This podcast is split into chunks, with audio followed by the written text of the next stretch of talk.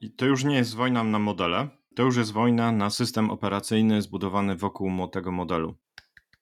Sam nie był jakiś mega super przygotowany. To nie było tak, że to było jakieś wyreżyserowane show na poziomie Jamesa Camerona. User experience, developer experience. Tego jak fragile jest ta przewaga konkurencyjna, jeżeli chodzi o OpenAI. Że to... W tej chwili mamy cztery firmy, które po prostu jak będą robiły kinoty, to biznesy będą zabijane. E, ja jestem zajarany. Witaj w CDO Morning Brew, miejscu, gdzie dyskutujemy o faktach, trendach i wydarzeniach w świecie technologii, a raczej przedstawiamy nasze opinie o nich. Nasze opinie nie zawsze są poprawne, nie zawsze obiektywne, ale są nasze. Możesz się z nimi zgadzać lub nie, ale warto posłuchać.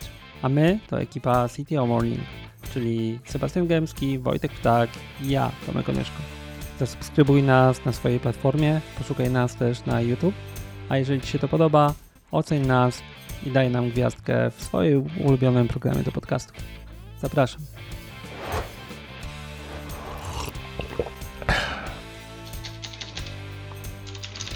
Na start. Dzień dobry, kolejny bru. Ekipa zdążyła wrócić do domu. Sebastian, Wojtek, Tomek. Udało nam się widzieć fizycznie w zeszłym tygodniu. I tak, co może nie wszyscy wiedzą, po raz drugi, e, po raz drugi tak naprawdę w komplecie. Tak. Udało nam się być w Krakowie na DevConf. Było ok, nie? W Łodzi. W Łodzi. Matko. W Łodzi. E, organizatorzy mnie zabiją. Fakt. Kod z miasta Łodzi pochodzi, to e, przepraszam, Łódź. Miasto, w którym zbudują tunel. Było spoko, wrzucimy nagranie pewnie. Mm, no i co? W Łodzi się działy ciekawe rzeczy, ale w internetach też są ciekawe rzeczy. Sebastian, może ty zaczniesz. Co znalazłeś, co zobaczyłeś, co cię złapało za włosy, miałem powiedzieć, ale chyba wyszedł Dużo tego, dużo tego, ale telegraficznym skrócie. Pojawiają się ciekawe raporty dotyczące AI. E, raporty z bardzo różnych źródeł. Ja znalazłem takie dwa, które mi się spodobały. Jeden to jest od Retula, opierający się głównie o ankiety, a drugi jest ze Streamlita, opierający się o to, jak Streamlit jest wykorzystywany do budowy aplikacji AI. Ich wyniki nie do końca się ze sobą zgadzają. Polecam e, zająć się oboma, czyli spojrzeć sobie na te, na te numerki. Z rzeczy, które znalazłem tak zupełnie w telegraficznym skrócie, to na przykład w e, Retulowym raporcie jest sporo deklaracji ludzi odnośnie tak zwanych zewnętrznych case'ów do wykorzystania AI. I to jest bardzo ciekawe, dlatego że e, no to jest takie wieczne pytanie, ok, to jest fantastyczna technologia, ale do czego jej używać? No i tak 90% e, ludzi to pewnie podejrzewa, że to chodzi głównie o chatboty, natomiast z tej ankiety wynika trochę więcej. Tam jest e, tam bodajże 30%, 30% firm zadeklarowało, że ma zewnętrzny case niezwiązany z chatbotami, a związany z featureami. Trzymam za słowo, bardzo interesujące. Jednym z case'ów, który tam się też pojawia, który akurat mnie przekonuje, to jest na przykład też website personalization, czyli wykorzystanie e, Gen AI właśnie do tego celu. E, to, co tam jest też ciekawego, to jest y, bardzo duża dysproporcja w porównaniu z innymi raportami, jeżeli chodzi o market share e, OpenAI, co jest bardzo interesujące i, i zwłaszcza taki dramatyczny przeskok między OpenAI a open, otwartymi modelami, prawdziwie otwartymi modelami. Fajnie na to spojrzeć, nie będę już więcej wchodził w szczegóły, ale to taka zajawka, żebyście mogli sobie na to, na to e, e, rzucić okiem. E, druga rzecz, o której powiem też w telegraficznym skrócie, to jest bardzo nieoficjalna informacja, na temat współpracy Mety z Amazonem. Tak, współpracy Mety z Amazonem. To jest dla wszystkich tych, którzy się bardzo interesują platformami, interesują się ekosystemami, to jest taka ciekawa zagrywka, dosyć nowa zagrywka.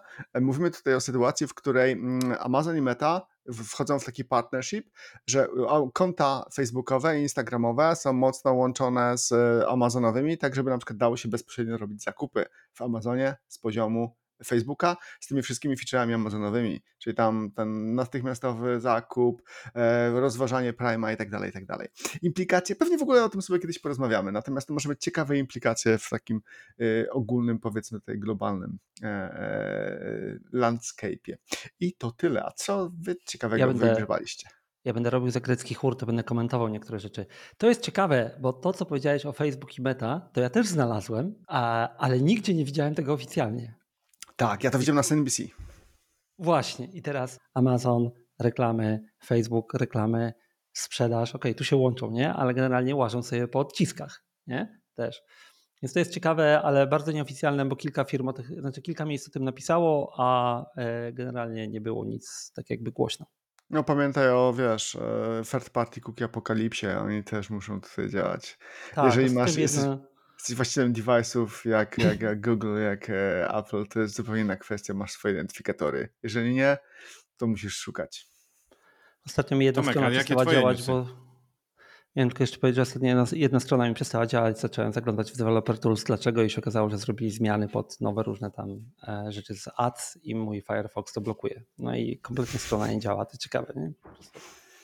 Dobrze, e, ja mam dwie ciekawostki jeden artykuł. Dwie ciekawostki jest tak, e, dwie ciekawostki. Jedna jest e, polska.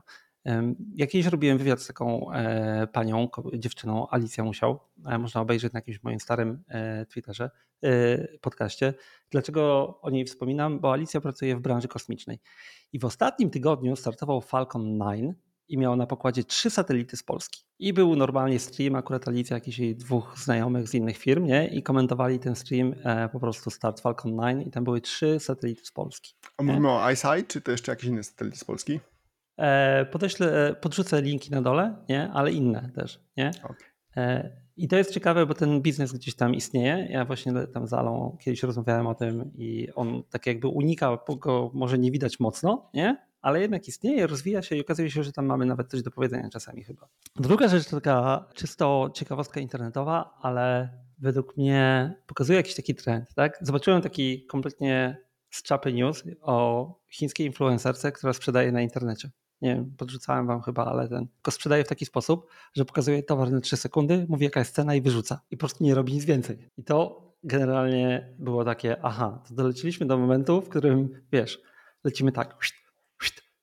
Jest, podlinkuję, wrzucę. Warto to zobaczyć po prostu jako experience i się zastanowić, gdzie to idzie, nie? Bo ona już nawet nie stara się robić nic innego, tylko po prostu pokazuje cena i wyrzuca. Nie? I poświęca 3 sekundy na towar. Po prostu. Warto się jakiś- zastanowić, czemu to działa. No i teraz tam Chyba ludzie spytali się. przerażające, jeżeli Tak, to działa. lu- ludzie spytali się o źródła tych liczb, bo normalnie może by mnie to nie zainteresowało, ale przynajmniej nieoficjalne jakieś, wiesz, linki, źródła podawane podają, że ona sprzedaje kilkanaście milionów tygodniowo w ten sposób, nie? w dolarach. I to było wow. Nie? E, To chodzi bardziej o takie zachowanie człowieka i tak dalej. A z rzeczy bardziej merytorycznych, e, ludzie, którzy gdzieś tam mnie obserwują, a którzy nie, to teraz się dowiedzą. Ja tam e, śledzę takiego pana Simona Wardley, ale wspomnę o nim dlatego, że on napisał teraz bardzo dobry artykuł. E, On tam opisuje od dłuższego czasu implikacje dookoła AI. Dzisiaj będziemy mieli e, odcinek dookoła AI mocno. I dlaczego ten artykuł jest ciekawy? Bo on porusza kwestię, co to jest open source w AI. Tak? I dlaczego w ogóle open source AI jest ważne, ale że to, co w tej chwili wypuszczają e, firmy, to nie jest open source. Nie? Tam krótko mówiąc, teza jest taka pod tytułem Open source AI oznacza, że masz dostęp do danych, na których został ten model wytrenowany, a nie, że masz model i wagi. E, No i tam dość ciekawie opisuje, dlaczego e, obecny model może nie być dobry, gdzie mamy OpenAI, nawet Facebook i inni, którzy wypuszczają tylko modele i wagi. Tak? Więc e, podlinkuję, warto przeczytać całą serię. E, To jest ciekawe, bo Simon ten temat tłukł już od kilku lat, dobrych, takich nawet nastu lat. E, No ale wnioski są ciekawe, więc Dlaczego open source AI jest ważny i dlaczego to, co dostajemy w tej chwili, to nie jest może open source pełny? I może pewnie o tym też e, e, będziemy rozmawiać, natomiast ja od, od razu gładko przejdę. Jedną z rzeczy, którą właśnie e, wy wiecie, że się bawiłem, to lokalne LLM-y, więc polecam spróbować chociażby dla doświadczenia, zebrania doświadczenia, z czym to się je, jak to się je, jakie są wymagania, jak, jakie są możliwości. I muszę powiedzieć, że osobiście jestem pod wrażeniem.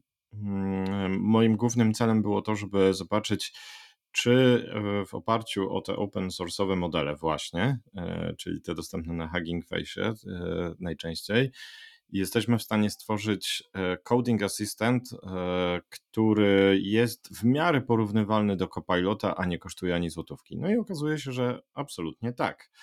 Więc e, do większości przypadków e, świetnie się e, te modele nadają. Jedyne co, to od razu trzeba przyznać, że są pamięciożerne, bo ten, z którego, który ja stwierdziłem, że jest najfajniejszy, daje wyniki w porównaniu do zasobów, które zabiera, czyli Code Lama 13 miliardów parametrów, no to on sobie 10 gigabajtów lubi zjeść. Jego większa wersja, no to już prawie 26 gigabajtów pamięci cały czas, plus jeszcze oczywiście obciążenie procesora podczas pracy. E, I płynnie przechodzę do e, mojego zdziwienia, e, mianowicie jak bardzo zawiódł mnie Apple podczas premiery MacBooku, bo to tak cicho przeszło w internecie, że nawet jak widzicie, nawet nie, nie zwróciliście uwagi. Zwróciliśmy, ale MacBook, MacBook. Potato, Natomiast, potato. znaczy wiesz, ja cały czas się spodziewam, że po coś te Neura procesory są wkład, kładzione w, w tych systemach i mamy niesamowicie mocne sprzęty, które i tutaj jest moje zdziwienie, E, model z 8 GB RAMu MacBook Pro w 2023 roku. Zastanawiam się po co. E, jest... To jest, mogę coś powiedzieć w ramach opinii szybkiej. E, wiesz, Apple zna swoich użytkowników. Wie, że nie każdy, kto kupuje MacBooka Pro jest deweloperem. Czasami kupuje. Ale teraz Chrome ci więcej mieć... weźmie. Wiesz co, ale y, tak samo są maszyny z Windows, które mają 8 giga i spokojnie działają. Się okazuje, nawet 4 giga i spokojnie działają. Więc jak ktoś kupuje oni znają swój user base. Tutaj tak, tak, wierzę w ich... Y, ja rozumiem, jeżeli mówiłbyś o MacBook Airze, który jest y, prawie identyczną maszyną z większości użytkowników y, punktu widzenia, tylko nie ma dodatkowych może, wiesz, niektórych bajerów, tak? I, a, albo to podrasowanego procesora. Nie doceniasz, nie doceniasz user base Apple'a. Pro no tak, jest pro. To jest takie moje, moje zdziwienie. I trzecie i płynnie przechodzimy pewnie do dzisiejszego tematu, to jest liczba wszystkich prezentacji keynote'ów i nowości, które wyszły w jednym tygodniu listopada naraz, czyli zaczęło się od e, Elona Muska, który ogłosił Groka, później bardzo pięknie przeszło przez e, nowe ogłoszenia OpenAI, za chwilę, chwilę później Microsoft e, i w tym samym momencie też GitHub bardzo dużo rzeczy ogłosił, o których zapewne będziemy dzisiaj rozmawiać. Natomiast czekam na kolejne ogłoszenia ze strony firmy na przykład Google, która zawsze jest troszeczkę opóźniona w swoich e, produktach, więc zobaczymy, co, jaka będzie odpowiedź na, na te wszystkie nowości. To będziesz Więc... miał e, Ignite'a chyba za chwileczkę, będziesz Właśnie miał powiedzieć, poczekaj jeszcze na Ignite i tak, tak, tak. To, się zaczyna. Ja myślę, Dobrze. znaczy rok temu, jak wiecie, o tej porze mieliśmy e, ChatGPT, dostaliśmy do własnych rąk, więc ta końcówka roku zapowiada się niesamowicie ciekawie, jeżeli chodzi o nowe technologie. I Dobrze, chyba jako, przechodzimy do naszego tematu. Jako chór grecki jeszcze tylko e, podsumuję i dorzucę. Za Applem to jestem ciekawszy z trochę innego punktu widzenia, bo wyszedł taki, był teraz taki krótki wave, w ogóle według mnie bez znaczenia PIN AI, nie? czyli takie urządzenie, które tam przypinasz tak, tak. i ono cię w ogóle według mnie e, noise, nie? z różnych powodów ale właśnie gdzieś miałem rozmowę na, na LinkedIn o tym, bo ja tylko czekam na to, aż Apple wykorzysta potęgę AirPodsów i iPhone'a, w którym upchnęli dużo mocy obliczeniowej. Nie? E, I ten PIN AI zostanie wtedy wyrzucony przez okno e, bardzo szybko. Nie? Pytanie, kiedy to zrobią, e, dlaczego jeszcze nie wyszli z niczym. Oczywiście plotki na internecie są, że pracują nad jakimiś LLM-ami i tak dalej, i tak dalej, ale zobaczymy.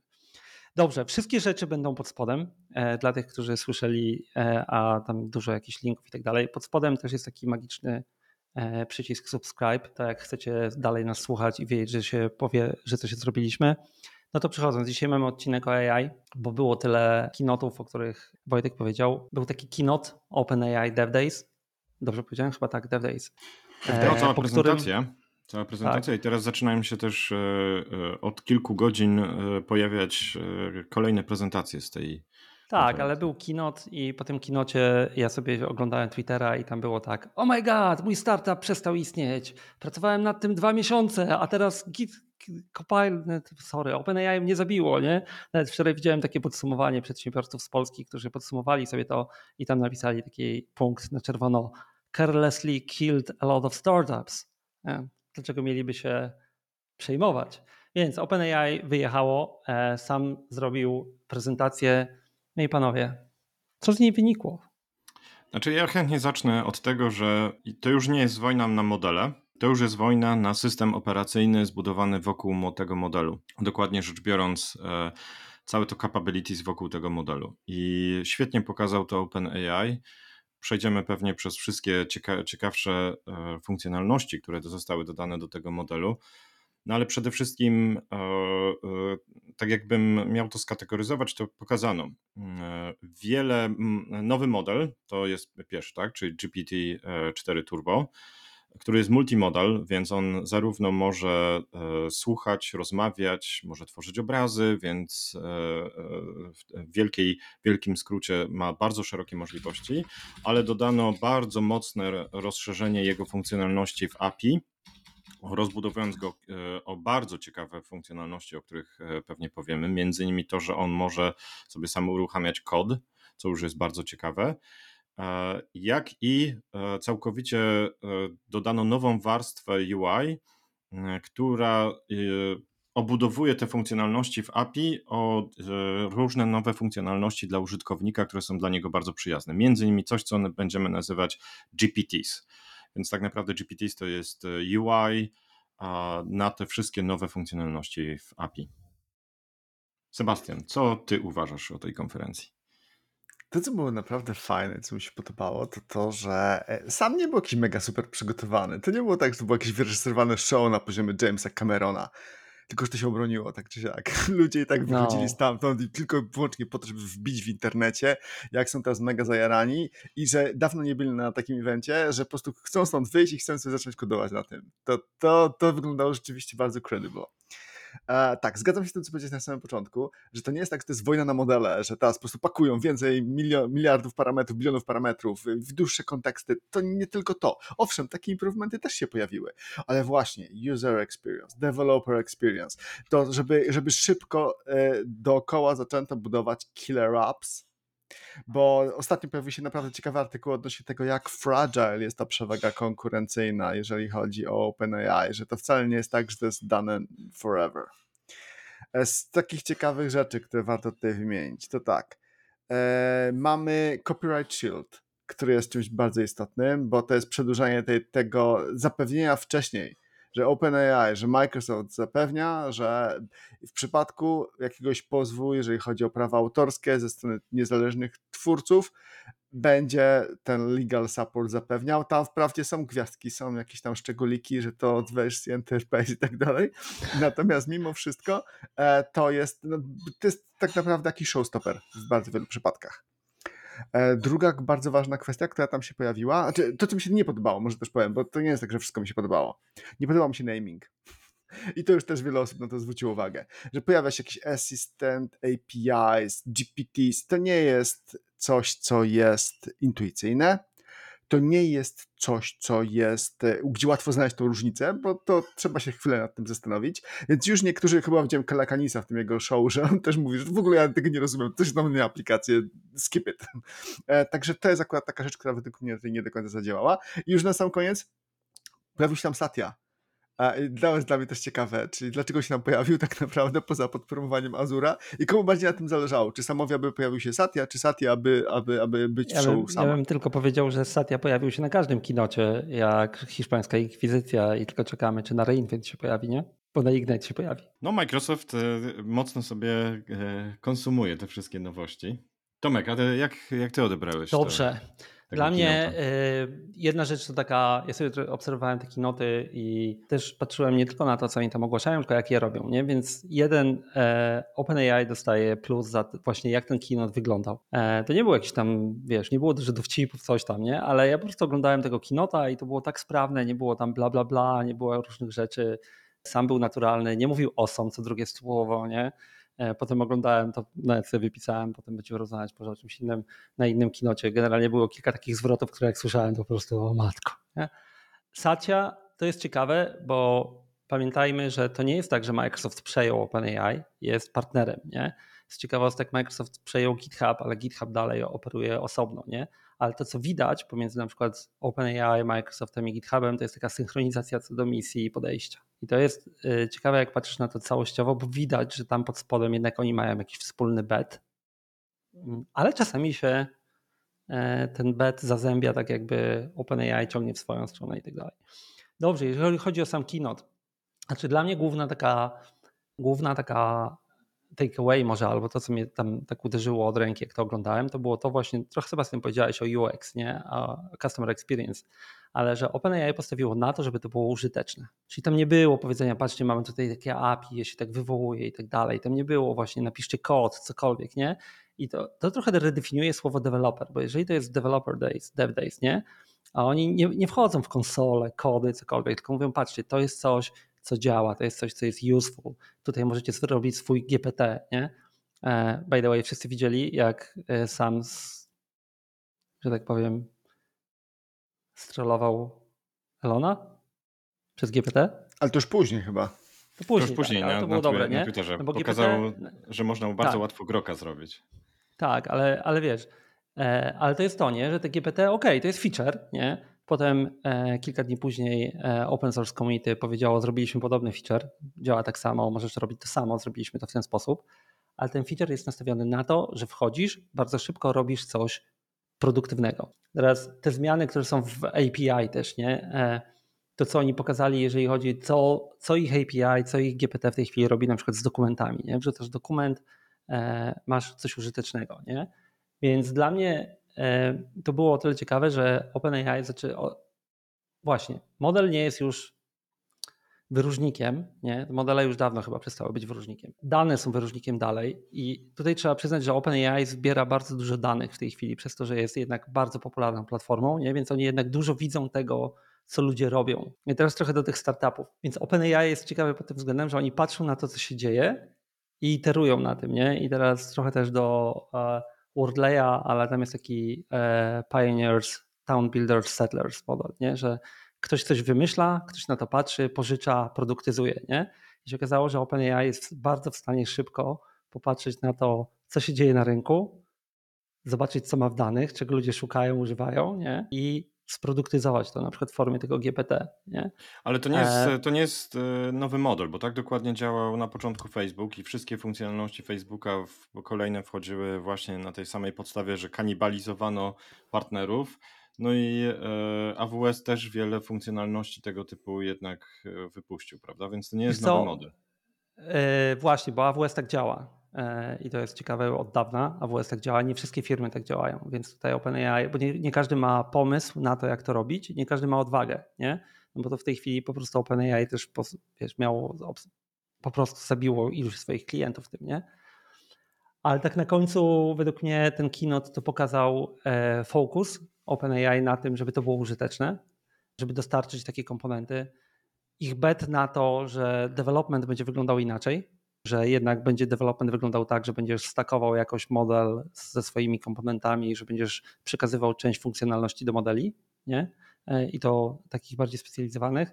No i fokus na to, żeby to było użyteczne dla zwyczajnego użytkownika. Jednak ChatGPT zostanie jako ich produkt. Trochę o tym mówiliśmy na DevDays w Łodzi e, w ramach naszego panelu, nie? Ale to jest to, że na przykład ta funkcjonalność, że ChatGPT potrafi w tej chwili, jeżeli tego potrzebuje, pobrać kawałek kodu, skompilować, wykonać, dołączyć wynik tego, tej kompilacji i wykonania do swojego setu wyników.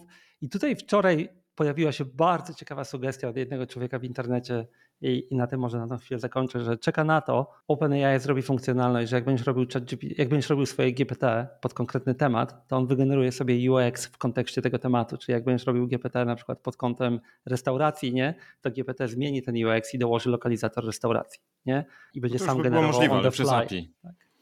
E, Natomiast e, e, chętnie wejdę w kontrze do tego, co powiedziałeś. Po pierwsze, Keynote w ogóle nie był deweloperski, ja bym tak powiedział. Albo inaczej, nie pokazał e, tego wow deweloperskiego dla mnie programu. Ale to nie jest kontrze na razie, bo ja to powiedziałem.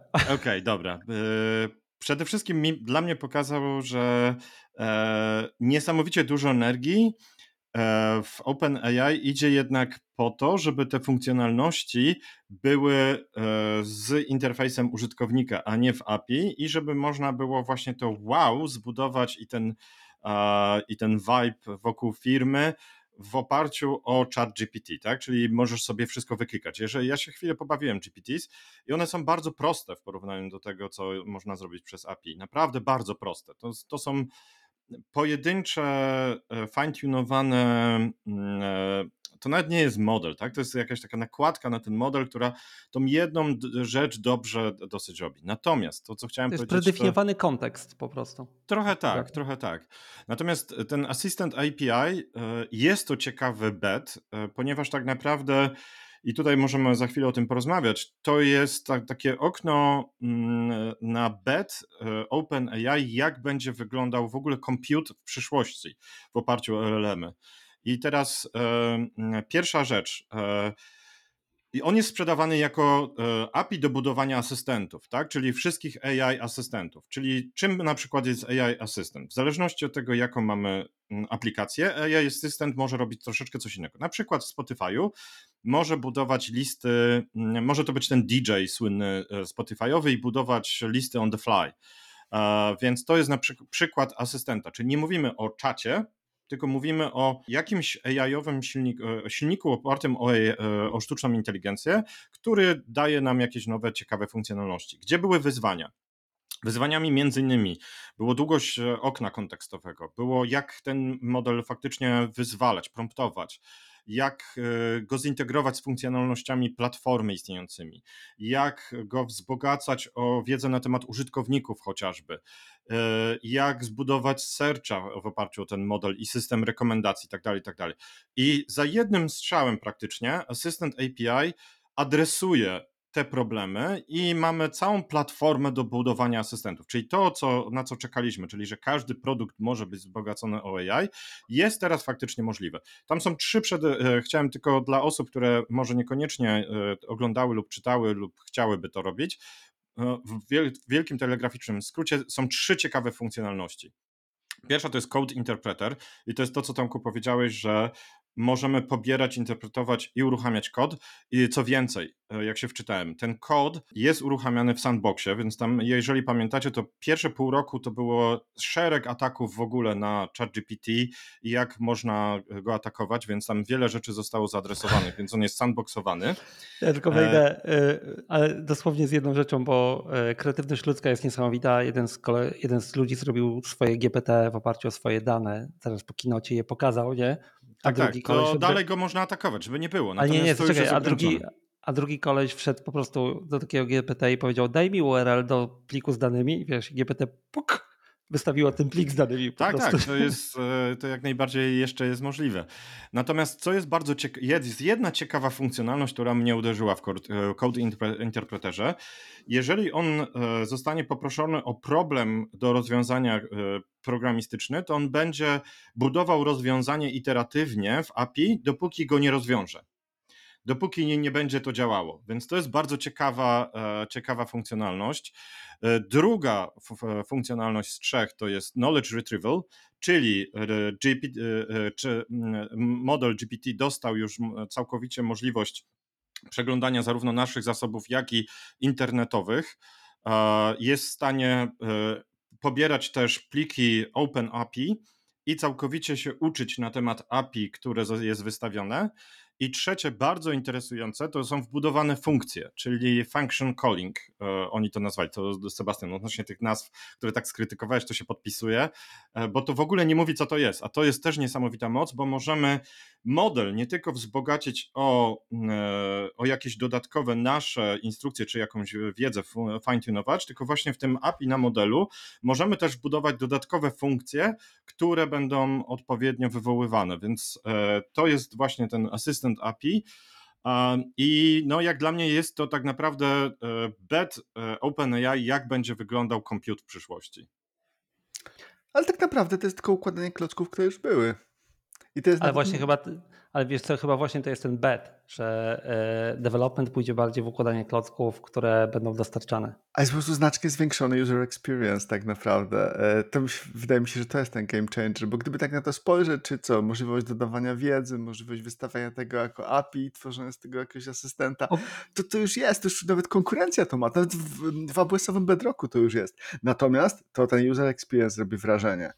Ale właśnie wiesz co, bo to jest na przykład ten retrieval e, w API, nie? Bo dotąd też miałeś, mogłeś to zrobić, był plugin, retrieval, mogłeś zrobić jakąś wektorową bazę danych, tego typu rzeczy, nie? A teraz po prostu to masz, nie? Co prawda taki warning, zobaczcie jaki jest pricing, Chowasz complexity, tak, dokładnie. Tak. Chowasz go. Nie musisz wiedzieć o jakichś bazach wektorowych, jakichś agentach i tak dalej. Nie musisz tego wiedzieć. To jest najpiękniejsze.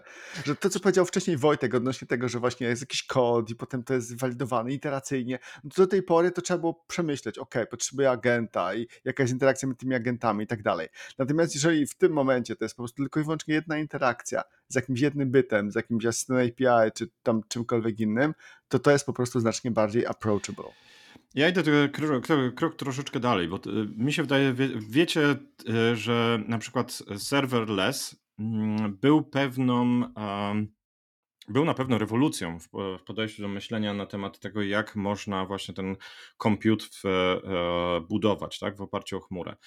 E, ja obstawiam, że to jest dopiero początek i e, OpenAI już się przyznało, że e, pracuje nad dodatkowymi funkcjonalnościami, między innymi bardzo szeroko rozbudowującymi, rozbudowującymi to function calling, więc ja zastanawiam się, czy to nie pójdzie w tym kierunku, że całe proste aplikacje będziemy budować w oparciu o coś, co hostuje OpenAI, plus Assistant API, plus model i to będzie ca całość dawało jeden wielki e, e, jedną wielką funkcjonalność albo zestaw funkcjonalności, tak? czyli całą naszą nową aplikację, jakiś coś, coś, co byśmy dotychczas nazwali serwisem, obudowane właśnie w coś takiego i na przykład e, szereg tych modeli jako na przykład mikroserwisy, tak? czyli tych, szereg tych asystan, asystantów jako mikroserwisy. Troszeczkę w tym kierunku idzie też e, Andrzej Karpati, czyli jeden e, faktycznie z ekspertów e, AI, między innymi były dyrektor AI w Tesli, odpowiedzialny za, za rozwój tam sztucznej inteligencji, który bodajże w ten weekend wrzucił tweeta, w którym zaproponował koncept systemu operacyjnego jako LLM. Więc wydaje mi się, że wcześniej wrzucił, to troszeczkę przy idzie, Tesli idzie Wiesz co, on to już wcześniej wrzucił, tylko może być, że e, nie w formie pisanej, a w formie wywiadu, albo w wywiadzie z Lexem, albo z kimś, bo on o tym mówił, że on widzi w ogóle właśnie jeszcze za czas w Tesli, że to e, będą agenci, że to tak, że to jest dla niego podstawa nowego komputerowego systemu operacyjnego jako takiego, nie? E, czyli specjalizowane kawałki kodu, które agentów, które wymieniają się pomiędzy sobą informacjami, interpretują i tak dalej. Dobrze, ale jakbyśmy mieli tak, e, no bo OpenAI wyszło, powiedziało, dla mnie cały czas zadziwiające jest tempo tego wszystkiego. Po prostu w ciągu roku przeszliśmy, tyle rzeczy się skomodytowało, komodytowało. To jest niesamowite według mnie, jak szybko to się dzieje. E, taki mój punkt to jak jesteś startupem, to dobrze przemyśl, gdzie jesteś w łańcuchu wartości tego wszystkiego, bo za pół roku znowu będzie keynote. E, ale wasz takeaway taki co do przyszłości OpenAI, ich miejsca w ekosystemie, świecie i co, czy oni gonią króliczka, czy oni ustawiają wyścig za króliczkiem. Co wyciągnęliście takiego punchline z, tego, z tej konferencji i prezentacji? E, to, co ja wyciągnąłem, to jest to, że my mamy do czynienia z tym, czym no-code albo low-code powinien być. Czyli odkrywamy tę ideę na nowo. Jesteśmy jeszcze tak naprawdę stosunkowo wcześnie. To wszystko wygląda bardzo promising, to są bardzo fajne komponenty, ale ja sobie wyobrażam, że zostanie zdefiniowany zupełnie nowy stack deweloperski, nazwijmy to, ale to jest, nie jest software development, tylko bardziej prompt development. To będzie stack, w którym będzie można tworzyć workflowy, będzie można tworzyć zależności, będzie można tworzyć integracje między tym, co tutaj nazywa się asystantami, czyli na przykład w miarę niezależnymi modelami. Będzie można tworzyć takie modele w bardzo łatwy, szybki sposób, ale również między jakimiś bezpiecznymi agentami, czyli takimi gatewayami do świata zewnętrznego, które niekoniecznie muszą być LLM-ami. I w tym momencie, kiedy będziemy w stanie te elementy z różnych światów ze sobą łączyć w bezpieczny sposób, tak, żeby mieć pełną kontrolę nad danymi, żeby mieć pełną kontrolę nad tym, gdzie to wychodzi, kto do tego ma dostęp i tak dalej, e, to te synergie które wtedy się pojawią, to dopiero będzie mind-blowing. Natomiast kto to wygra? No wygra to pewnie ten, kto zrobi to w ten sposób e, no nie tylko bezpieczny, ale również najbardziej wygodny i taki, który nie ograniczy ilości killer apps, ale właśnie da możliwość, stwórzcie sobie takiego killer appa, jakiego to wy właśnie potrzebujecie. Więc fajny kierunek, fajny pierwszy krok i za chwilę pewnie powiemy o drugim kroku. E, ja jestem zajarany. I ja bardzo krótko podpisuję się absolutnie pod wszystkim, co Sebastian powiedział, i za chwilę pewnie powiemy, kto jest na czele tego wyścigu, dosyć blisko. Natomiast powiem, jeżeli jesteś programistą, programistką, ignorowanie rozwoju tego typu narzędzi może bardzo źle się odbić na Twojej karierze w bardzo krótkim czasie. Więc e, serdecznie polecam, żeby naprawdę przynajmniej doskonale rozumieć, o czym my, e, na co my patrzymy i w którym kierunku to się rozwija. No dobrze, to ja trochę nawiążę do y, tego, co Sebastian też zauważyłeś, opowiedziałem. Na scenie był Sacie, nie? I A OpenAI ma inwestycje od Microsoftu, to jest jedna rzecz. Ale to, co ja widzę, to nie wiem, na ile to jest, wiesz, świadome, na ile tam to się odbywa, typu mentoring e, Sachi dla sama, bo OpenAI idzie w zbudowanie platformy. E, I to takiej platformy, która właśnie daje experience i tak dalej. I to jest playbook Microsoftu. E, bo Nauczyli się Znaczy- tego, uczyli się od lepszych. Tak, ale wiesz, to jest jednak playbook Microsoftu. Microsoft grał w playbook typu budujemy partnerów, budujemy ekosystem, wiesz, dopinamy to. I e, tutaj sam zamiast według mnie właśnie iść w to pod tytułem, wiesz, mam taki zamknięty produkt, coś tam, coś tam, nie? Pewnie sam to jest w stanie wy- wyobrazić, ale dla mnie największy shift jest taki, że idą szeroko w zbudowanie platformy, a nie jednego produktu, nie? I chcą im płacić też tym, którzy zbudują w ich platformę chcą się z nimi szerować e, Dokładnie. zyskami. To był bardzo ważny wątek, o którym nie wspomnieliśmy. A, dobrze. No więc jak już mówimy o ekosystemie Microsoftu i wpływie Sachi, to mieliśmy też drugie, drugą stronę spektrum, nie? czyli mieliśmy Keynote GitHub Universe. To też ciekawe, że to chłopaki zrobili to w zasadzie w tydzień chyba razem. Nie? GitHub z drugiej strony podszedł, nie? bo teraz zanim przejdziemy do meritum, to teraz taki trochę look and feel. Dla odmiany keynote GitHuba to był taki tradycyjny GitHub, e, keynote takiej firmy wypuszczającej feature'y i produkty, nie? Ludzie zmieniający się w rytm muzyki. E, Ja sobie wypisałem kilka słów, tam padały takie właśnie zda- zdania, które już po prostu powtarzane na kinodach typu a teraz pokażę wam to po raz pierwszy na scenie, nie? albo tam tutaj super user experience. Zanim przejdziemy jeszcze- partner walący sałatką ze słów. Tak, tak, tak. Jedną tylko taką, o właśnie to była taka, jeden taki faktycznie punchline, taki mały. Nie wiem, czy zauważyliście, że jak ich CEO wyszedł na scenę, to się przedstawił, jestem deweloperem. To w ogóle wiesz, takie nawiązanie do ten, takie małe Inżynierem. szczegóły, nie? Tak, ale jeden właśnie co do całego ekosystemu i tak dalej, bo GitHub należy do Microsoftu, bo ich kupili, nie? Ale nie wiem, czy wy chwyciliście, że jak ten deweloper, który przez przypadek został CEO, wszedł na scenę, to on synchronizował misję z Microsoftem, bo tam padło hasło, że GitHub jest po to, żeby achieve more, a to jest mission statement Microsoftu.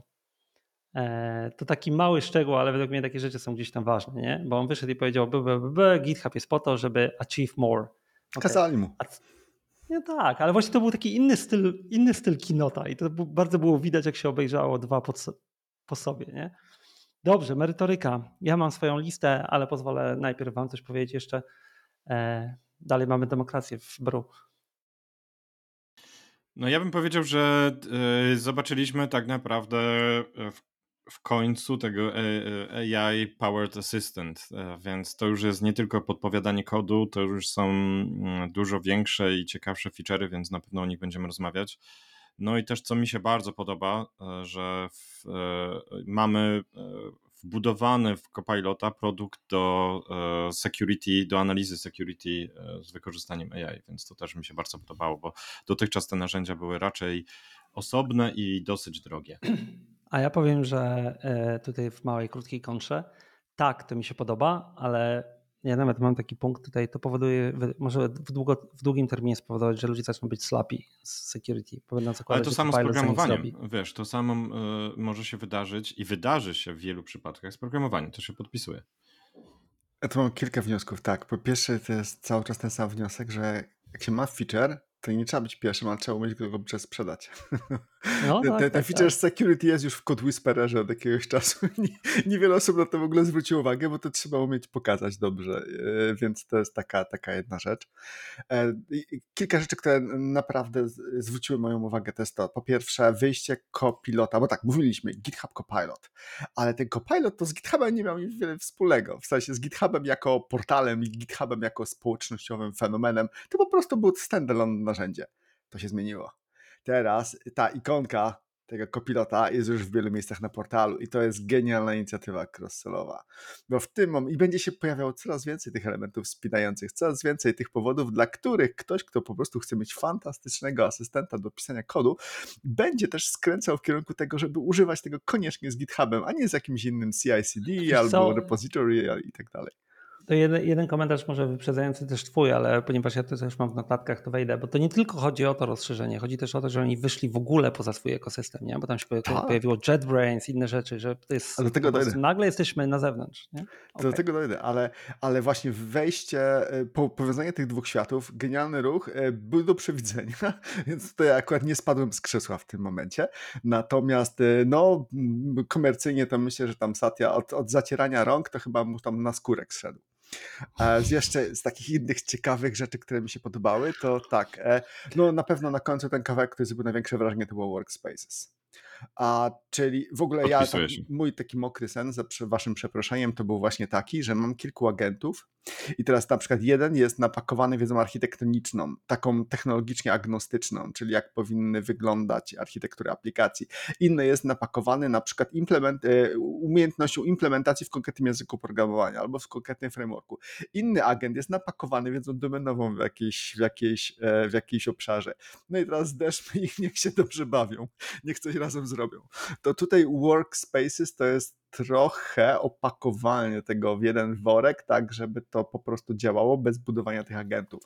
Ja wiem, że to było tylko i wyłącznie nagranie, ja wiem, że oni tam nie pokazali za wiele praktycznie, znaczy być może coś było pod samym keynote jeszcze, e, czego nie widziałem, natomiast... Ale są kolejne keynote w ogóle też, nie? To jest coś, na co moim zdaniem warto czekać, to, to, to, jest, to jest dobre.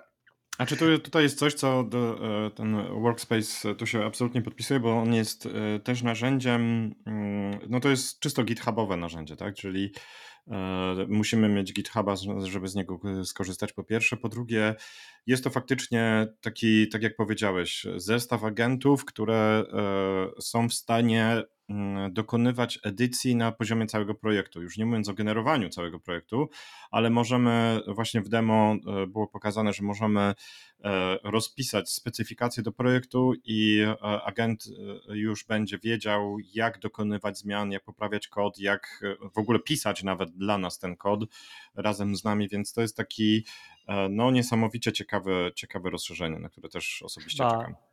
Chyba Kon Konrad Kokosa zaraz potem wrzucił tweet pod tytułem Czekam na Workspace Junior Developers jako stanowisko pracy. E, z rzecz, która e, paradoksalnie nie zrobiła na mnie wielkiego wrażenia, a powinna, to jest e, ten czat. Dlaczego? Bo jeszcze z takiego wcześniej widziałem. widziałem coś takiego w trochę w różnych narzędziach, które prawdopodobnie właśnie zostały zabite. W Warpie na przykład taki czat bardzo fajnie funkcjonował i korzystałem z tego. To jest bardzo przydatne w momencie, kiedy działasz na przykład dużo, bardzo dużo z konsoli i nagle masz taki moment blank, że kurczę, jak się dodawało, jaka polisa służyła do tego, żeby na przykład dać uprawnienia e, kontenera na ECS-ie do takiej a takiej bazy i po prostu zadajesz pytanie w tym czacie, który masz z boku swojej konsoli i on ci od razu tak naprawdę e, udziela tej odpowiedzi i jeszcze daje ci możliwość tam jednym guziczkiem zrobienia copy and paste jak już jesteś bardzo, bardzo leniwy. A więc tak, to już widziałem, do tego się przyzwyczaiłem, więc to też taki w sumie fenomen. Zobaczcie, jak łatwo się przyzwyczajamy do tego convenience. To jeszcze przecież niedawno było nie do pomyślenia, a w tym momencie po prostu wzruszyłem ramionami i, prawie, że ich popychałem do przodu. No dobra, dawajcie dalej, co nam jeszcze macie w, zanadrzu. E, co mi się jeszcze podobało? A, a, Tomek jeszcze powiedział fajną rzecz odnośnie właśnie JetBrainsów. Dobra, to już nie będę powtarzał to, co powiedziałeś, ale e, to, co mnie e, zaskoczyło, może nie zaskoczyło, ale takie pytanie się pojawiło, no bo JetBrains zrobił swojego asystenta również. E, nie mogli sobie pozwolić na to, żeby to zignorować. Ale chyba coś nie pykło. nie wiem, co się wydarzyło, czy oni dalej go będą robić, czy może on po prostu jest na zbyt wczesnym etapie, a może stwierdzili, że po prostu chcą dać więcej opcji. Jest odpłatny. E, pierwszy i najważniejszy on jest od, Dokładnie. Odpłatny. Ale e, okej, okay. natomiast podejrzewam, że wiecie, chodzi o to, że za tą cenę jednak Copilot oferuje prawdopodobnie więcej. Wiecie, to jest pytanie szersze, nie? Czyli e, czy JetBrains, nie wiem tego, nie, ale na tym poziomie doszedł do wniosku, że już nie wygra tego wyścigu. Dokładnie tak, dokładnie tak. Taka jest moja teza gdzieś tam pod spodem. Tak, e, więc to, to też był taki bardzo ciekawy ruch. Eee, dużo było takich quality of life, również improvements, takich rzeczy, które robią wrażenie na deweloperach, czyli właśnie to stworzenie sobie solucji automatycznie, bez konieczności bawienia się. Wydaje się, że no co, ale mamy Create React App i inne tego typu template'y, ale jeżeli to tworzenie solucji działa e, wychodzi dalej. Czyli możesz mu powiedzieć pełną kombinację, czyli na przykład chcę aplikację Micronautową, ale w Kotlinie, ale niech ona się łączy od razu do jakiejś dziwnej bazy danych, nie wiem, SkyllaDB, to od razu mi tam sterowniki jako, jako zależności ściągnij i jeszcze niech to będzie deployowane w tym a tym i on ci z tego stworzy faktycznie jakiś taki szablonik, który od razu można jednym poleceniem wziąć i zdeployować, to ja to lubię. E, to, to mi I się właśnie, podobało. wiesz, i tutaj wchodzimy, w, ja wspomniałem Simona, nie, Wordleya, ale on od x lat, nie, mówi kolejnym etapem jest conversational programming, ludzie się z niego śmiali i tak dalej, był taki chłopak e, Serbii chyba, Aleksander Simonowicz, on nawet na AWS na blogu był ten, bo on to zrobił kiedyś, nie, czyli tam z 5 lat temu zrobił, po prostu mówiłeś do e, Aleksy, czy tam z 4 lat temu i ta Alexa robiła kod dla ciebie działającej aplikacji. No i patrzcie, dojechaliśmy, bierzesz aplikację, nie, i zaczniesz mówić, bo to już nie jest problem, i ona zacznie ci robić ten kod, nie?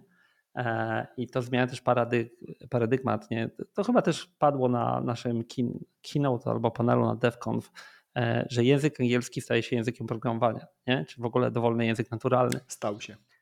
Stał się. Wiesz, to, już jest też, mm, to już jest e, też na kilku platformach i ja wiem, że my ignorujemy jedną platformę, na którą Google bardzo E, przychylnie patrzy nawet zainwestował, czyli Replita. I w Replicie są bardzo podobne funkcjonalności. Wiesz co, tylko to nie chodzi, że my ignorujemy platformę, tylko tutaj no, to wracamy trochę do tego JetBrains, nie? E, mamy niestety jakichś frontrunnerów w tym wyścigu, nie? E, pytanie, czy Google z partnershipem z Replit będzie w stanie dogonić zrobić to, co Sebastian, ty powiedziałeś, nie? Mają ten feature, pytanie na ile go sprzedadzą, nie? na ile ludzi będzie i tak dalej. Dobrze, zanim jeszcze ja przejdę do jakichś swoich punktów, to byliśmy przy tym partnershipie, to tam jest taka ciekawostka, bo tam było jeszcze powiedziane i będziemy mieli partnership na poziomie infrastruktury i tak dalej, i tak dalej. Nie? I tam było, rozmawiamy z takimi partnerami, nic nie było pokazane. Ale teraz tak, trochę taka, taki mały lub, nie? Gdzieś kiedyś była taka dyskusja na temat jest Kubernetes. Jak ktoś mnie śledzi, to wie, że nie jestem fanem jako tak jakby wpychania wszystko. Ale tam gdzieś się pojawiło pod tytułem, ale API Kubernetes w zasadzie jest spoko, nie? E, więc może pozbądźmy się tej infrastruktury i używajmy Kubernetes jako API do prowizjonowania wszystkiego. Nie? A teraz, a co gdyby Copilot był w stanie ci robić tą całą infrę i nią zarządzać? I teraz wiesz, Chować. tutaj robisz sobie kod, tak, i pod spodem piszesz stwórz mi klaster kubernetesowy, ten i tak dalej, albo w ogóle przez providera na API kubernetesowym zrób mi jakieś zasoby. Pomyślcie, ile startupów i produktów to by wystrzeliło. To po prostu Wczoraj widziałem taki piękny nowy ID, tylko do Kubernetesa nazywa się Harpoon i pomyślałem, ale mi go szkoda, bo już w sumie jest zaorany. Dokładnie. Jeszcze, jeszcze ale, o tym nie wie. Ale GitHub, GitHub jest, może to zabić jednym ruchem. Nie? I to będzie wtedy absolutnie niesamowite. Dobrze, takie generyczne czy duże y, jakieś rzeczy, o niektórych powiedzieliście, ale jedna też ważna rzecz, według mnie na tych kinotach tam strategicznie y, warto na niektóre rzeczy zwracać uwagę. GitHub odciął się od Gita. Nie? Czyli powiedzieli wprost, przekładamy się, jesteśmy AI Developer Company. Nie? I tam było wprost powiedziane, GitHub zbudował się na Git, zbudowaliśmy się na takich rzeczach, ale w tej chwili jesteśmy AI Developer Company. Nie? E, I to jest taki, wiesz, to jest statement, który po prostu stąd te wszystkie, to się nagle pojawia wszędzie, nie? ale to jest też ich bet. Nie? Będziemy AI Developer Company. Ale oni się od social coding nie, nie, nie, nie odetną, bo to byłoby samobójstwo. Nie, oni się nie odetną, ale to pokazuje, power. Nie, nie, oni się nie odetną, tylko to pokazuje, gdzie jest fokus u nich w tej chwili. Nie? To jest taki, według mnie warto na takie rzeczy zwracać uwagę, bo to jest e, statement, gdzie oni idą i w co będą pchali. E, czy im się to odbije czkawką, czy nie, to e, zobaczymy. E, o wielu rzeczach powiedzieliście, bo ja mam podobną listę workspaces.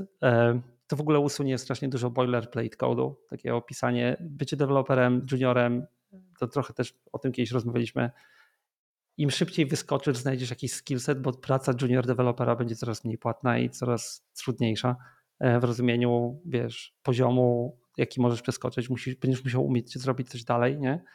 Ryzyko, jakie ja widzę, jest faktycznie takie, że stworzymy jeszcze wyższy poziom abstrakcji, na którym po prostu ludzie już w ogóle nie będą wiedzieć, jak ten kod działa pod spodem, bo w tej chwili jesteś w stanie pisać kod, nie rozumiejąc, jak on działa. Nie?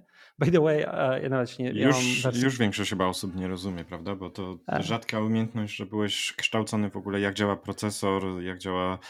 To tak, to e, tak swoją drogą ja złapałem się na tym, że bo ja mam wersję e, GitHub Copilot, to nie jest reklama, ale dalej jestem regional director, są jakieś tam benefity, mam opłaconą subskrypcję I oni pokazywali te feature'y, a ja mówię, e, faktycznie to już od chwili tak działa, nie? Więc jakieś tam u mnie szybciej wjechały, nie? Ja tak byłem, o, e, zdziwiony.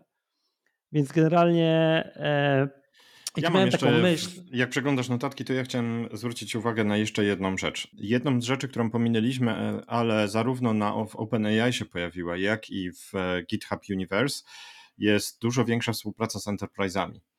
Dokładnie. Czyli w OpenAI mamy możliwość, co sam powiedział, nie jest tanie, ale możemy z Wami usiąść i zbudować Waszą solucję od zera z naszą wiedzą, już nie tylko model, ale całą solucję. Tak samo GitHub Universe bardzo podkreślał tą współpracę z enterprise'ami. Ja cały czas e, twierdzę, że dla enterprise'u GitHub jeszcze nie do końca często był partnerem e, godnym uwagi. A teraz chciałem e, zwrócić Waszą uwagę, jak bardzo coraz z miesiąca na miesiąc, z kwartału na kwartał odstają typowe, klasyczne enterprise'owe rozwiązania i GitHub. Przykładowo, Bitbucket i zastanawiam się, ta, e, to jest jednak e, standardowe rozwiązanie dla enterprise'u. Jestem ciekaw, ile firm teraz wybrałoby Bitbucket ponad GitHuba i co musiałoby stać za tą logiką. Microsoft that Play, stary. Microsoft Play. Ja tylko skończę to, co chciałem wcześniej powiedzieć, bo e, taka ciekawa dynamika, nie wiem, czy ona się pojawi, czy nie, ale wiesz, jest szybko używając Copilot, wolno, z większym, większym zrozumieniem, ale ręcznie. Nie? Czyli wiesz, Copilot i tak dalej, ale potem będzie troubleshooting i będą ludzie, którzy będą wolniejsi, ale będą wchodzić w tym momencie. Następna rzecz już płynąc do końca, ale to jest to, co powiedziałeś, to znaczy znowu widać Sacie na scenie, znowu widać Microsoft at Play, znowu widać grę na, i tutaj akurat wiesz, Microsoft można ich lubić lub nie, ale jednak jakąś tam tą developer platform, developer experience budował, nie? I to widać, jak to się zamyka. No i opcja pod tytułem działamy w swoim kontekście, nie? Czyli generalnie powiedzenie, to pokaż nam teraz swoje repo, nie? I te podpowiedzi będą w kontekście twojego repo. I tutaj kiedyś mieliśmy nasze CTO Morning na temat zarządzania wiedzą. Teraz popatrz, jak będziesz miał dokumentację, którą ci może wygenerować LLM, jak będziesz miał te swoje API udokumentowane i tak dalej, to teraz nie musisz tego swojego juniora, workspace juniora wdrażać w projekt, nie? tylko mówisz, wiesz co, masz pytanie? Zapytaj się, jak to robimy. Trochę tak, trochę nie. Pamiętaj, że ważna jest w tym wszystkim intencja, takie suche po prostu sumaryzowanie tego, co jest gdzieś tam w kodzie, to, to też nie do końca działa. Ale wiesz, ale chodzi mi tylko o to, że, że po pierwsze zaczynasz to być właśnie, jesteś enterprise, nie? nie interesuje cię kod jakiś generyczny, jak wyświetlić jakąś kontrolkę, tylko interesuje Cię, jak wyświetlić kontrolkę w tej naszej aplikacji, którą my tam mamy. Onboarding nie? będzie prostszy. Tak, a 100%. drugie właśnie ta wiedza taka typowa pod tytułem, wiesz co, to nasze API to wołamy tak i tam jest ten parametr i jeszcze ten, który w tej chwili jakiś tam senior po prostu siedzi i pamięta wszystkie tweaki, które zrobili, nie? No to teraz możesz powiedzieć, wiesz co, to tutaj Budując na tym, co, co mówisz, istnieje szansa, że zmieni się w ogóle rola e, tak naprawdę, wiecie, e onboardingu, i może to wpłynąć na, też na rynek pracy, bo chociażby te probation periody mogą być dużo szybsze, dużo bardziej intensywne i e, decyzje dużo e, optymalniej podejmowane dla wszystkich stron, tak mówię. Dwa Nie, no, rynek pracy to akurat się mocno zmieni. Cały Dwa komentarze jeszcze na koniec. Widzieliście tam cenę tej licencji e, Enterprise, GitHub Enterprise. To jest wejście na troszeczkę inny poziom. I owszem, jest za to wartość, ale widać, że e, no Microsoft się też śpieszy z tą monetyzacją, bo to jednak wszystko kosztuje. E, a, a ostatnia rzecz, ja nie rozumiem, co, co jest z tym nazewnictwem. E, był kolejny event, Copilot X. E, ciągle nie jest wyjaśnione, czym jest Copilot X. Nie rozumiem. Kiedyś się zapisałem na jakieś preview, ale do tej pory nie udało się im rozjaśnić. Tutaj, tutaj z doświadczenia akurat z tego ekosystemu to znowu powiem Microsoft at Play. To generalnie to jest, jak siedzisz długo w ekosystemie Microsoftu, myślę, że oni są, mają influence tego, to, to nazewnictwo jest po prostu największą zagadką, nie? E, na przykład niedawno Microsoft wypuścił, nie wiem czy widzieliście taką nową inicjatywę, projekt nazywa się Radius, nie? No i teraz wiesz, wypuścili Microsoft Radius. I wiecie, co jest Radius? Może pamiętacie jeszcze taki protokół do autoryzacji na urządzeniach sieciowych, nie? Więc w tej chwili, jak się zapytasz o Radius, to będziesz leciał cały czas na dokumentację Cisco. Kto to wymyślił, nie? Poza tym Microsoft właśnie ma historię wymyślania nazw, które nic nie znaczą, które, wiesz, y, renamingu całej rodziny produktów i tak dalej.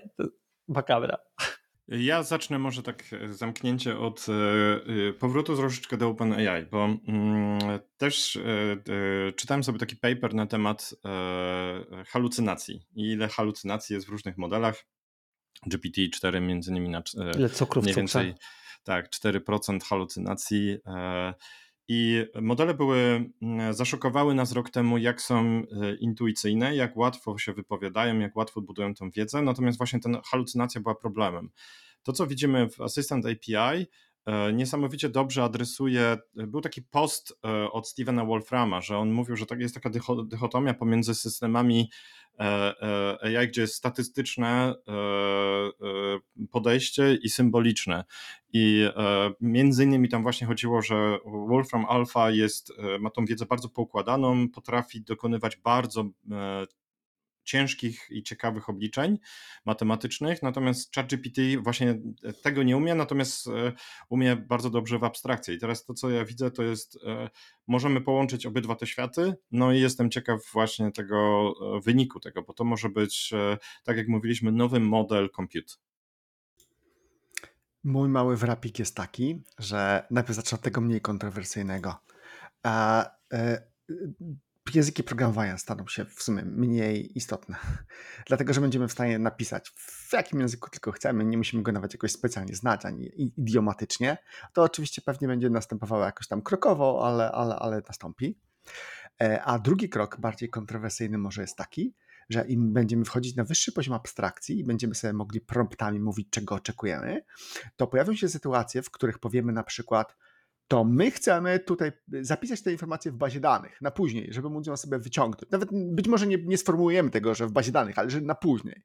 E, I w tym momencie taki wyuczony model, jeżeli ten model jest afiliowany jakoś z Microsoftem na przykład, to to założy, chodzi o Microsoftową bazę danych tak. w Microsoftowej chmurze. I nawet nie będziemy o tym wiedzieć. To się gdzieś tam po prostu pojawi, gdzieś tam jak, jako billing, co jest kolejnym genialnym mechanizmem cross-sellingowym a, e, i będzie oczywiście promowało odpowiednie rozwiązania. E, I myślę, że nie jestem absolutnie pierwszą osobą, która to wymyśliła. Jest to już gdzieś tam w jakichś planach strategicznych od pewnie paru ładnych lat. Natomiast to się będzie działo. E, to, to już się pewnie powoli zaczyna dziać. I to też znowu zatrzęsie rynkiem. Ciekawe czasy. Tak, to jest, to się wiąże z tym, co ja mówiłem jako komentarz, jeżeli GitHub będzie robił te dalsze integracje, nie, no to generalnie będziesz miał tam, wiesz, by default ustawiony, preferowany partner chmury i jak nie, nie, zmienisz, to będzie to jeden, nie? Nie będziesz nawet o tym wiedział, bo będzie go to w billingu, potem okaże się, że jest większa subskrypcja, która jeszcze pokrywa ilość tych zasobów i tak dalej. To już jest game of uh, numbers. Dla mnie chyba największy takeaway z obu jest taki, że uh, faktycznie powstają nam nowe platformy, tak generycznie, ale i będzie nam rosła ilość ludzi, którzy będą po prostu budowali na tych platformach. I to nie jest wcale złe. Co zmieni dokładnie, przedefiniuje trochę pracę. Oczywiście będzie deweloper w rozumieniu takim, jak teraz był, bo w którymś momencie jest trudno odejść od abstrakcji, jakiś kod na hardware, tego typu rzeczy, nie?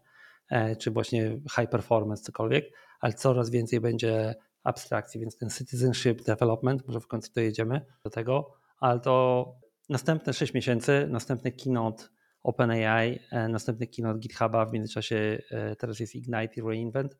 Przy każdym takim będzie naprawdę, jak dotąd AWS jak robił swój keynote, to tam ileś firm się zabijało, to w tej chwili mamy cztery firmy, które po prostu jak będą robiły keynoty, to biznesy będą zabijane. Nie?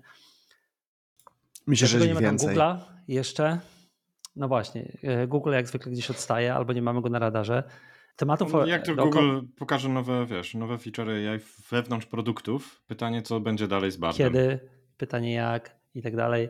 E, kilka rzeczy jeszcze byśmy mogli pociągnąć, no bo Grok wyszedł, Elon wyszedł ze swoim AI. Ciekawe to z takiego wywiadu, którego z nim słuchałem, to właśnie jest e, Wojtek. I to jest też ciekawy angle, bo on powiedział, ja chcę, żeby ten model był dobry w e, rzeczach, to co powiedziałeś, Stephen Wolfram, dobry w fizyce, dobry w mechanice, dobry w matematyce nawet jak w innych rzeczach nie będzie dobry, to ja chcę, żeby na tym dobrze działał. Nie? Może znalazł swoją specjalizację. Chiny wypuściły swojego LLM-a, weszły na rynek. Tak? Bardzo dobrego, open source'owego. Tak. Jeszcze wrzucę jedną ciekawostkę na koniec. E, Facebook pokazał wyniki i tam widać ciekawą rzecz. Pamiętacie, jak rozmawialiśmy o podejściu Facebooka do open source, że wypuszczają lamy i tak dalej. Więc wniosek z wyników jest taki, że wewnętrznie mają coś ciekawszego, co im powoduje lepszą optymalizację reklam i nagle im reklamy wystrzeliły w górę i oni tam powiedzieli, że to dzięki zastosowaniu AI wewnętrznie.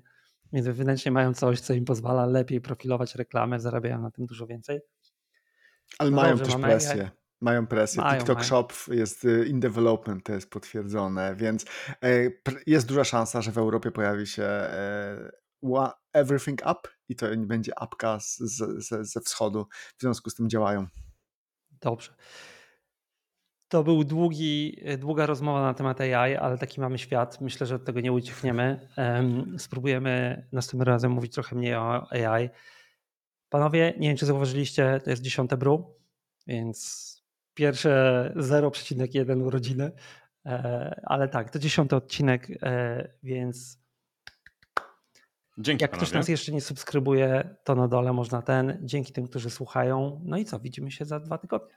Jak najbardziej. Dzięki bardzo. Prosimy o, o, o pol- ciekawą polemikę w komentarzach. Tego nam ostatnio brakuje.